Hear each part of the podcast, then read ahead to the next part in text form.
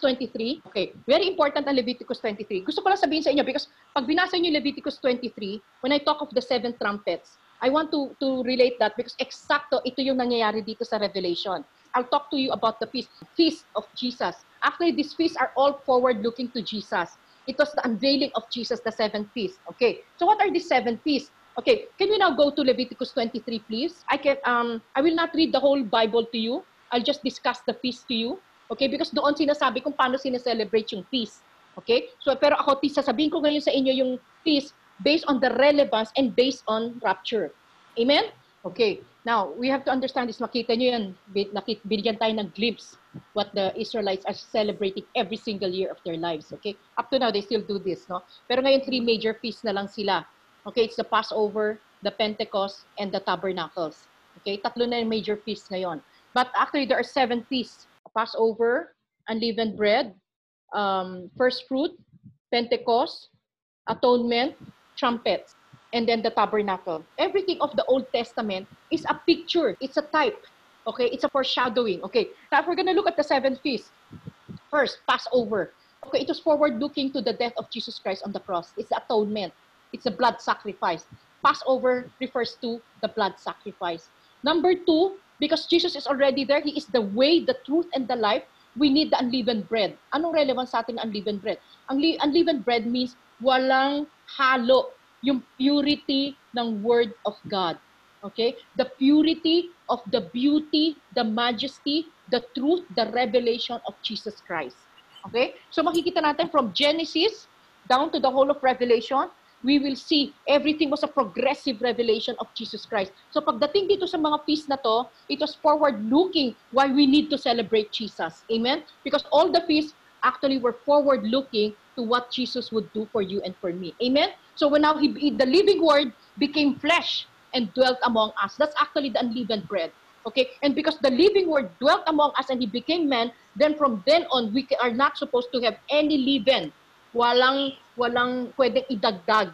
Okay? We need to understand we need the purity of the word of God. Amen? And then after that, ano sabi niya? The first fruit. Okay. Now, because of this, ano sabi ni Jesus? He was the first one that resurrected from the dead. Okay, so he died for all of us. This is the purity of the gospel, the good news of Jesus. Jesus came to become man.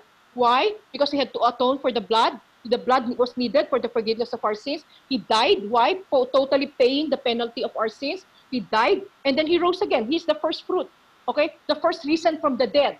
Okay? So, ito actually, it's a progressive revelation of what Jesus will do. And then after that, syempre, nung the first nag-rise from the dead, he, did, he cannot remain here. He had to go back to heaven. Okay, so pagbalik niya sa, sa ama niya sa langit, anong ginawa ng ama? It's better for me to live. Why? Because when I live, my, my Father now can send the promised gift, the promised Holy Spirit to you. So now comes Pentecost.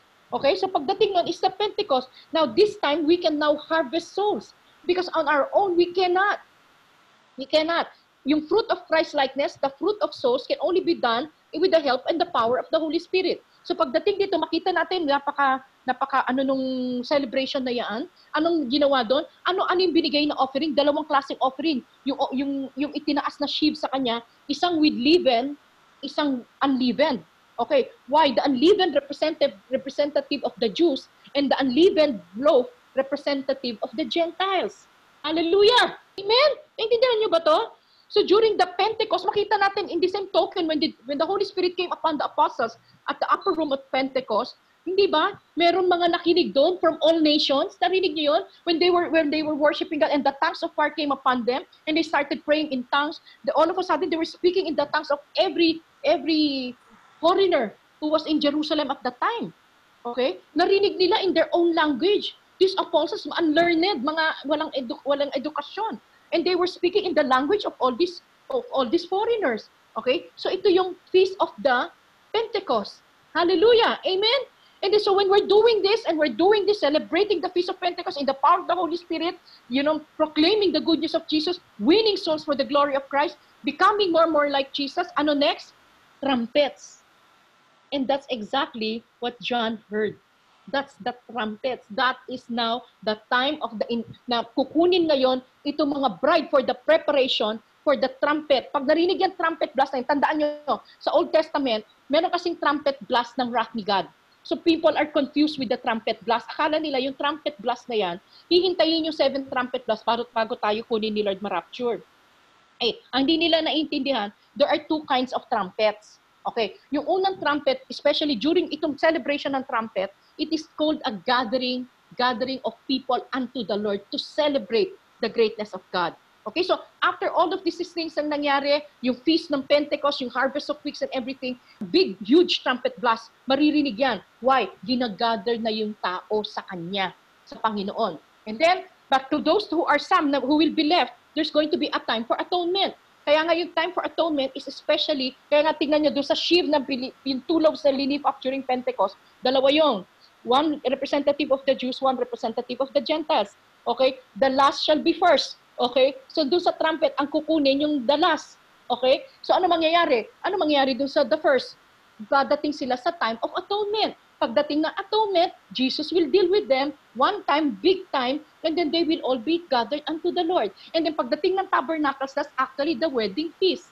Okay? Gathering of God sa Kanya na akin na kayo forever. You will now rule and reign with me. You will now, be with me forever. Actually, these trumpets na ito is actually what Jesus is doing for you and for me. The celebration of this trumpet is what the Lord, the lover of our soul, our bridegroom, ano yung ginagawa niya for us. That's why it's celebrated. Pero hanggang ngayon, since hindi hindi hindi sila open sa sa sa Pesaya kay Jesus, it becomes a ritual every year. Okay, and up to now, nag- nagkaroon na ng regression pagdating sa pag-celebrate, hindi na kagaya nung una. Pero ang point ko lang, up to now, they're still celebrating the three feasts, the three major feasts. Okay, they're still celebrating it. So, ito yung gusto ko malaman ng lahat, gusto ko malaman natin ano ang relevance. Tayo, we don't celebrate this feast. Okay, we only hear about it. Alam lang natin, Passover, hanggang na lang doon tayo sa Passover. Yung Passover, ano ba yung relevance ng Passover? It's Jesus dying for us on the cross. The blood of Jesus. Because without the blood, the wrath of Jesus, yung plagues na pumunta sa Egypt, pupunta sa atin. Okay? Pero ano yung sinabi niya? Very clear. Make sure, sabi niya, that once Pharaoh gets you out, sabi ni Pharaoh, to, to finally release you, make sure that you not, do not carry any dough with leav, with leaven, with yeast on it. Unleavened dapat. It's actually the purity. Yan yung pagiging set apart natin. How Jesus set himself apart for us. In the same token now that we are supposed to be set apart from him, separated from the world. This is actually the unleavened, the purity of who Jesus is and He's calling us to be one in Him. Amen? So this is unleavened. And so pagdating ng first fruit, okay, first fruit. So definitely, marami tayong issues. Each one of us will go through that. Pero nakita natin, the death and the sacrifice of, the, of Jesus, that's the one. It's the unveiling of Jesus that will help us die to self. We cannot die to self. It's next to impossible. But when we see the purity of the first fruit, what Jesus did for us, pinalo na pala sa kanya lahat ng sakit ko, lahat ng kabigatan ko, lahat ng buktot na pag-iisip ko, lahat ng kadiliman ko, lahat ng mali sa akin, lahat ng pangit, bandages, curses, kinarga na pala ni Jesus sa akin para sa cross ng Calvary. When I go through this, all of these areas of my life, then as I see the Lord doing it for me, and I say yes to Him, and I submit to Him, hallelujah, doon nangyayari ito. Okay? Then we become first fruit. We become now resurrected with Christ. That is now the new creation. Then the Pentecost happens. Why? Because this is now the power. Remember, we have received yung born again experience natin, receive natin ng Holy Spirit, pero hindi natin maintindihan until we are enabled in by power, until we move in power. And what is the power for? A transformed life, number one. Number two is the fruit of souls. Wala ka ng ibang gagawin kundi yung passion to win souls for the Lord. Kaya nga dyan pumasok yung persecution. Tandaan mo, when you're Christ-like, you're gonna be persecuted. When you win souls for the Lord, you're gonna be persecuted. Both ways. But ano sabi niya? Ito yung heart ng Diyos. A transformed life manifesting Christ. And the fruit of souls, your desire and the compassionate heart of Jesus to win souls by the power of His Spirit. Amen? So ito yung Pentecost. Hallelujah. Okay, so makikita niyo lahat to si Jesus talaga. And then, ini- inihinga, binibigyan niya tayo ng share. All of us experiencing this up close and personal. Kaya ang relationship kay Lord has to be up close and personal. Okay? Hindi ko pwede sabihin lang, ah, ganito yan, ganito yan, ganito yan. No. Then when you get to understand this, when these things get unveiled with us, that's when the the- then, then, then the supernatural transformation happens. Okay, when we get to see this every every step of the every beauty, every celebration, now we can celebrate Pentecost. Hallelujah. Tapos ito yung pinakamatindi, pinaka-ready natin, trumpets. Why? Why do you need to be set apart? Why do you need the empowering of the Holy Spirit? Why do you need to do the Father's business? Why do you need to keep on invoking the blood? Why do you need the purity of the Word of God? Why? Then, so that you will hear the trumpet.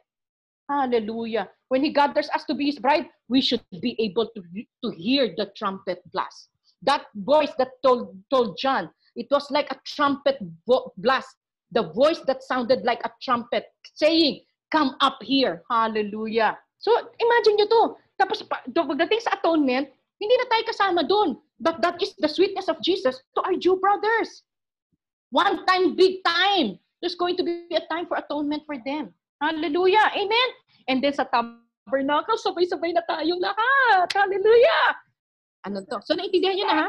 Pagdating sa trumpet, importante yan. That's relating to to ano re- relating kaya nga right after the Pentecost which is the outpouring of the Holy Spirit there's going to be a rain tandaan nyo to you prepare for the latter rain there's one more major outpouring of the Holy Spirit in power in all power why because it's the harvest time of all harvest Okay? Harvest of souls. Okay? So para nyo ng awa, di ngayon going pa lang tayo dun sa ano, sa matinding outpouring, prepare now for our hearts to be transformed so that Christ likeness will be right there. Kada purity of Christ. Kasi alam mo, we can only be Christ-like when we get to see Jesus and we get to say yes to Him, to everything that He is, He wants us to become, so that we are transformed from His image, from glory to glory. Yun yung hinihingi niya sa atin. So, imagine mo naman trade-off. Sabi ko nga, Lord, sigurado ka, gusto mong maging kamukhaing kagaya ko? Ah, tingnan mo yung kababawan ng utak ko. Binaba ko sa sarili ko si Lord. Ang kapal ng mukha ko. Eh, tinatawag nga niya ako sa high position. Tapos sasabihin ko, Lord, gusto mo maging ka- kagaya, kagaya kita?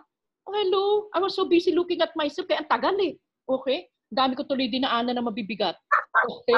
You know? So praise be to God. Ngayon, in His, in His, in His goodness, He's now telling us, anak, no. Go to the purity of my word. Dwell on my word. Abide in Christ, abide in my word. Hallelujah.